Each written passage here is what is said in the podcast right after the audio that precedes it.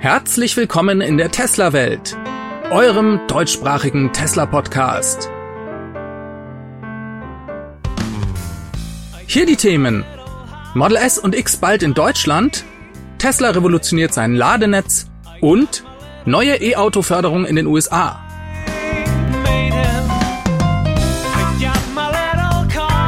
Mein Name ist David und dies ist die Folge 238.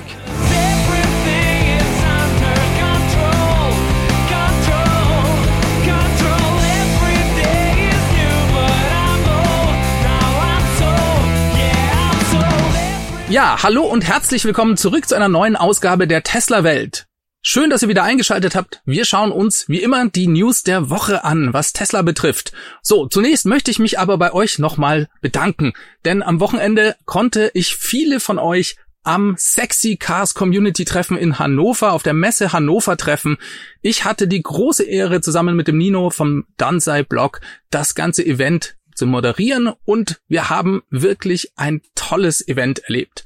Ich muss euch sagen, ich bin schwer begeistert. Ich fand super, so viele von euch zu sehen.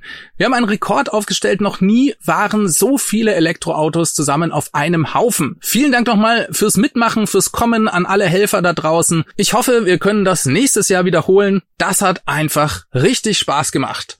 Jetzt kommen wir aber zu den ganz heißen Breaking News. Das Tesla Model S und X Plaid kommt zu uns nach Europa, beziehungsweise auch nach Deutschland. Tesla hat hier eine Kommunikation per E-Mail an mich geschickt. Ende des Jahres ist es soweit. November oder Dezember werden die ersten Fahrzeuge bei uns zu Lande ausgeliefert. Tesla schreibt, wir freuen uns bekannt geben zu können, dass Model S und X Plaid offiziell in Europa eingeführt werden. Die ersten Kundenauslieferungen sind zwischen November und Dezember vorgesehen. Unsere Designstudios auf der Homepage wurden dementsprechend mit den neuesten Spezifikationen, Optionen und Preisen aktualisiert. Dann geht's weiter.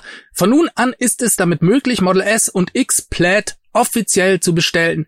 Die Basisversionen vom Model S und X mit Dualmotor und Allradantrieb werden 2023 erstmalig in Europa ausgeliefert. Da muss man also noch bis nächstes Jahr warten und die sind auch noch nicht im Konfigurator zu finden. Auch wenn Tesla schreibt, hier ist es nach wie vor möglich, die Fahrzeuge zu reservieren, die Bestellmöglichkeit wird aber zu einem späteren Zeitpunkt verfügbar gemacht. Hier sind dann auch eben noch keine Preise bekannt. Dann schreiben sie weiter, das Blatt ist bei weitem die substanziellste Überarbeitung von Model S und X seit ihrer europäischen Markteinführung 2013 respektive 2016 fürs Model X.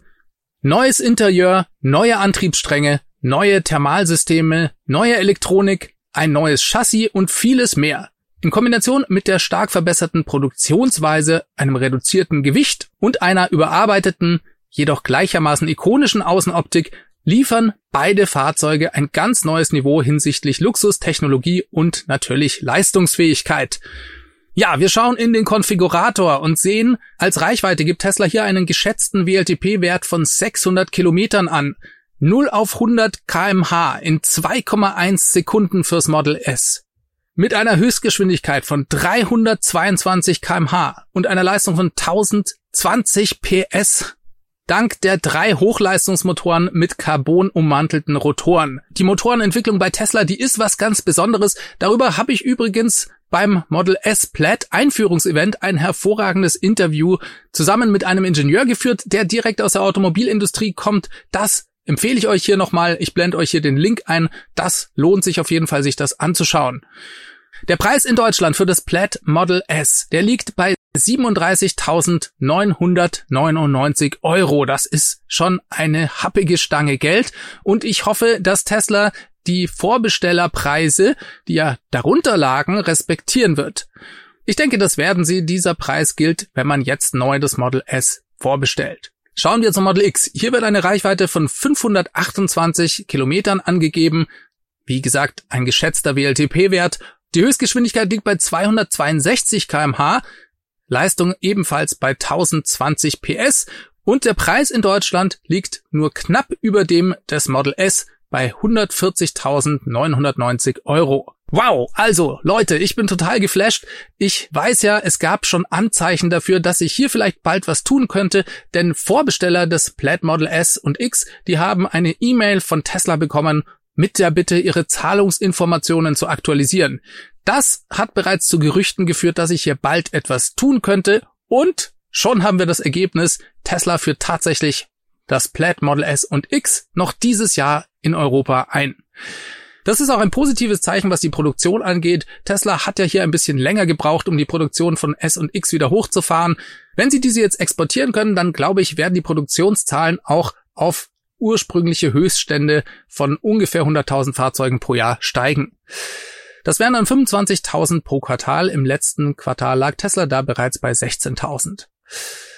Model S und X sind für Tesla eigentlich nicht mehr relevant. Wenn ihr die Verkaufszahlen anschaut und mit Model 3 und Y vergleicht, dann sind die ja verschwindend gering. Und Tesla baut das Model S und X eigentlich nur noch aus Nostalgiegründen.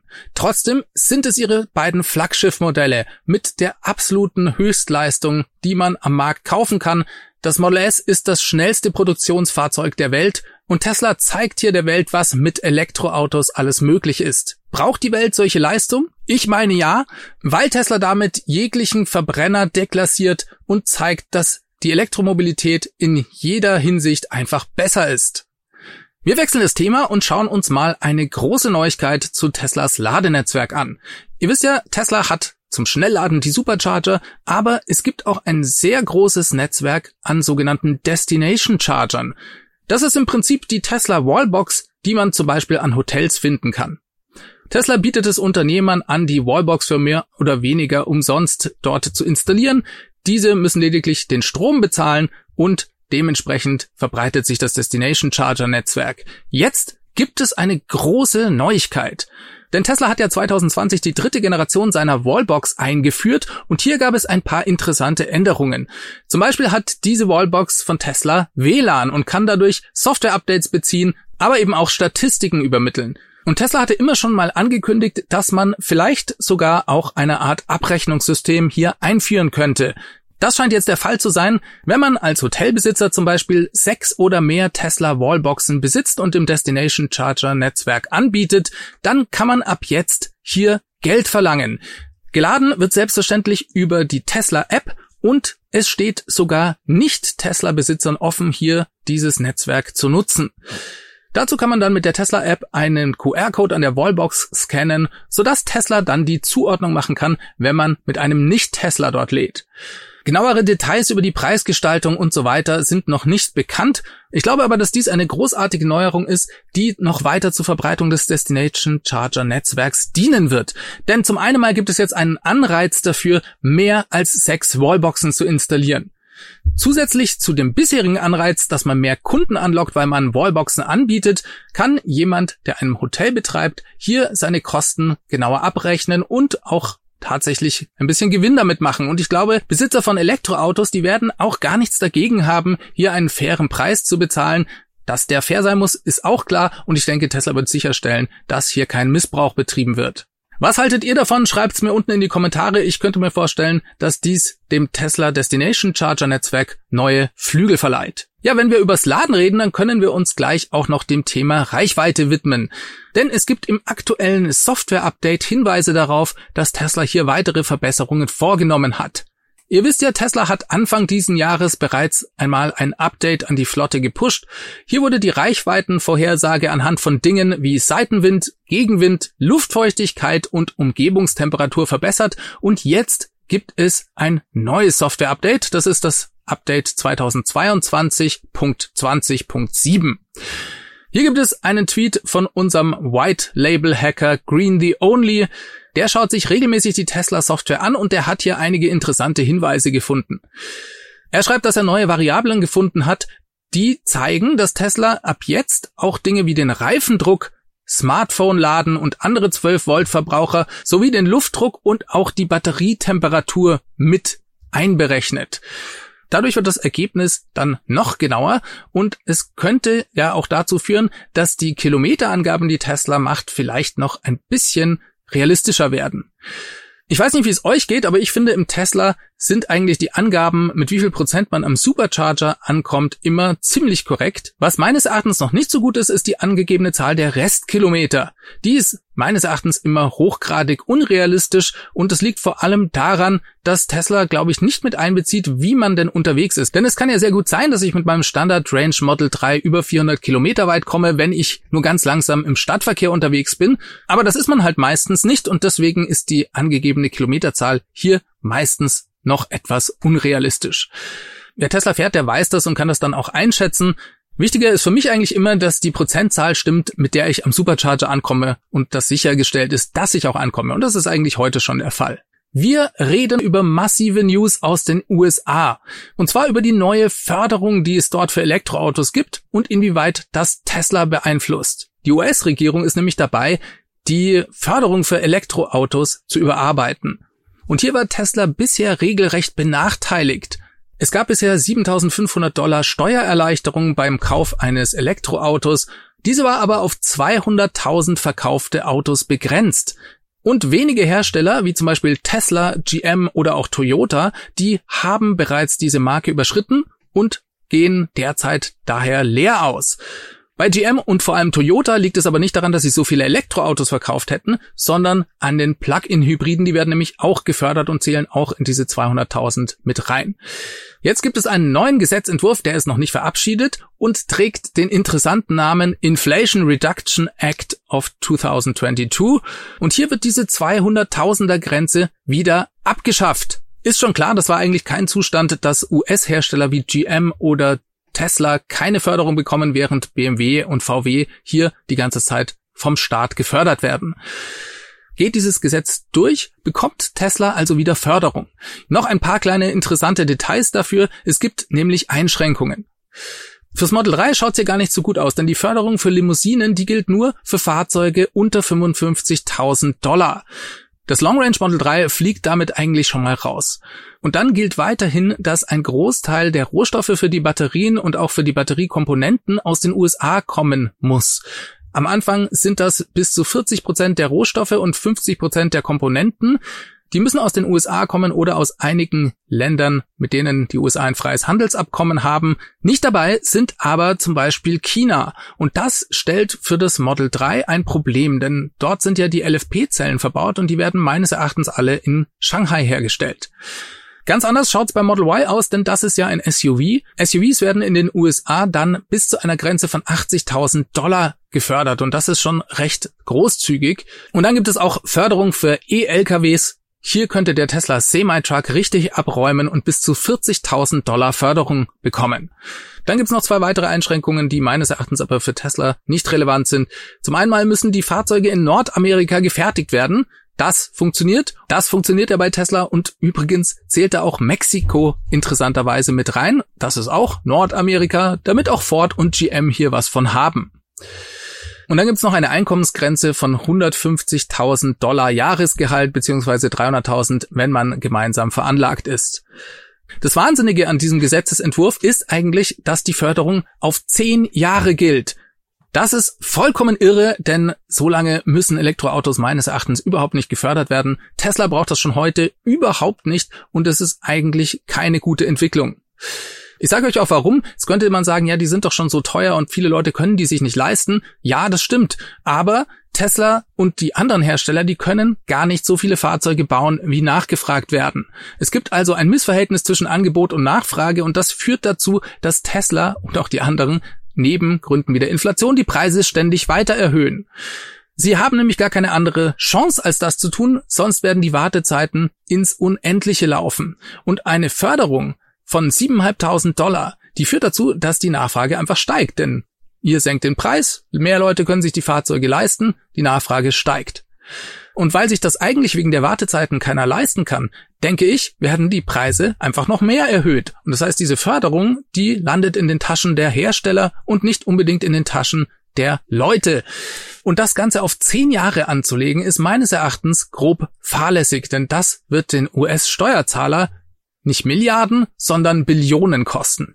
Als Tesla-Anleger kann man das natürlich positiv sehen, weil die Margen einfach weiter steigen werden. Mir persönlich ist das aber zu kurz gegriffen. Ich finde, man sollte Dinge tun, die der Elektromobilität förderlich sind und nicht unbedingt einfach nur die Margen der Hersteller erhöhen.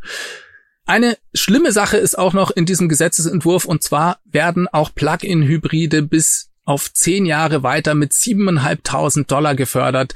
Auch das finde ich grob fahrlässig, denn jeder Plug-in-Hybrid ist ein Verbrenner und der fährt eben 20 Jahre oder 18 Jahre da draußen herum. Wir müssen doch schauen, dass wir überhaupt keine Verbrenner mehr auf die Straße bringen und dies zu fördern geht einfach gar nicht. Es gibt bereits Petitionen dagegen und ich hoffe wirklich, dass dieser Gesetzesentwurf sich noch ändert. Also zusammengefasst kann man sagen, eine irre Förderung in den USA für Elektroautos, Tesla ist wieder mit dabei, was die Nachfrage nochmal extrem ankurbeln dürfte und meines Erachtens die Preise und die Margen auf die Fahrzeuge erhöht. Es könnte allerdings auch noch eine negative kurzfristige Auswirkung geben, denn dieser Gesetzesentwurf, der sieht vor, dass die Förderung für Fahrzeuge gilt, die ab 2023 ausgeliefert werden. Er ist auch nicht rückwirkend gültig, das heißt, Leute, die bereits jetzt ein Elektroauto bekommen, die können den dann nicht fordern. Allerdings können Leute, die jetzt also 2022 bestellt haben und nächstes Jahr erst ihr Auto bekommen, trotzdem noch die alte Förderung bekommen. Ja, das ist vielleicht ein bisschen verwirrend, aber das betrifft eigentlich auch nur Nicht-Tesla-Besteller. Denn Tesla bekommt ja im Moment keine Förderung. Das heißt, denn Leute, die dieses Jahr ihren Tesla in den USA bekommen, die kriegen dann definitiv nichts. Das könnte dazu führen, dass Leute von ihrer Bestellung jetzt absehen. Wie viele das sein werden, ist allerdings vollkommen unklar, denn die Leute wollen ja auch ihre Autos bekommen und bei Tesla muss man eben derzeit schon fast ein Jahr warten. Ich glaube also nicht, dass hier die Nachfrage massiv einbricht. Reden wir mal über ein paar Neuerungen, die es an deutschen Superchargern gibt. Tesla hat diese Woche ein paar interessante Neuerungen vorgenommen. Zum Beispiel hat Tesla diese Woche an einigen Superchargern sogenannte vorgefertigte Launches in einer Art Container an den Start gebracht. Die schauen eigentlich ganz schick aus wie große Würfel und darin findet ihr Automaten für Kaffee und für Essen und andere Dinge. Das Ganze scheint eine Art Test zu sein, den Tesla hier in Deutschland durchführt.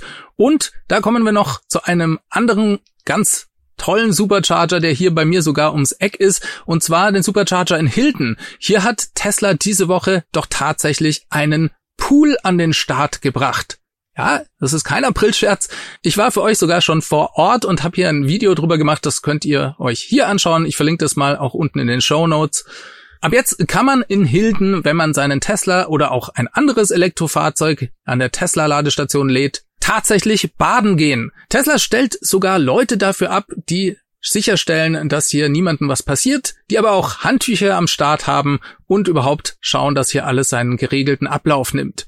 Ihr könnt also ab Donnerstag von 14 bis 19 Uhr am Ladepark in Hilton baden gehen. Auch das natürlich ein Test von Tesla und eine hervorragende Marketingidee, wie ich finde. Wir wechseln mal das Thema.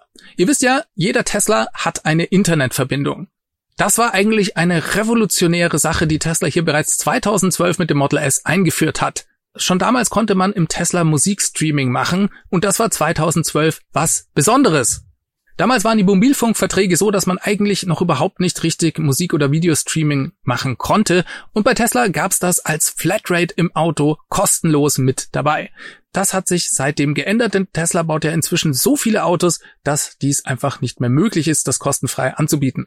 Denn auch Tesla muss ja für den Traffic bezahlen. Sie haben eigentlich eine ganz faire Lösung dafür gefunden, wie ich finde. Möchte man nichts dafür bezahlen, dann geht das im Moment und man hat dann die sogenannte Standardkonnektivität. Die besteht im Prinzip nur aus dem Navigationssystem und natürlich bekommt das Auto Sicherheitsupdates und so weiter. Für alle anderen Services wie Live-Verkehrsvisualisierung, den Überwachungsmodus und die Live-Kameras, die man sich anzeigen kann, Satellitenansicht der Karten, Videostreaming, Karaoke, Musikstreaming und den Internetbrowser muss man bei Tesla 10 Euro im Monat bezahlen, was meines Erachtens ein echt faires Angebot ist. Diese Standardkonnektivität, wo man bisher also nichts bezahlt und nur die Navigation zur Verfügung hat, die war bisher unbegrenzt gültig. Das hat Tesla jetzt geändert und auf acht Jahre festgelegt. Nach diesen acht Jahren wird man dann automatisch auf die Premium-Konnektivität für 10 Euro im Monat umgeschaltet. Ich bin mir sicher, darüber werden wieder einige meckern, aber ehrlich gesagt, Leute, ich finde das super fair. Acht Jahre lang ist sehr großzügig und 10 Euro im Monat für den ganzen Datentraffic, das ist eigentlich auch nichts. Reden wir mal über die Tesla-Versicherung. Hier sind in den USA zwei weitere Bundesstaaten mit dazu gekommen, in denen Tesla jetzt seine Versicherung anbietet. Und zwar sind das Utah und Maryland. Damit ist Tesla nun jetzt in zehn Staaten und eigentlich sogar in elf Staaten mit der Versicherung vertreten. Der elfte Staat ist Kalifornien, wo es nicht diese Connected Versicherung gibt, die die Echtzeitdaten in Betracht zieht. Ich habe in vergangenen Folgen bereits ausführlich erklärt, wie die Tesla-Versicherung funktioniert. Hier findet ihr einen Link dazu auch nochmal unten in der Beschreibung. Falls euch das interessiert, könnt ihr das da nochmal nachhören oder nachschauen.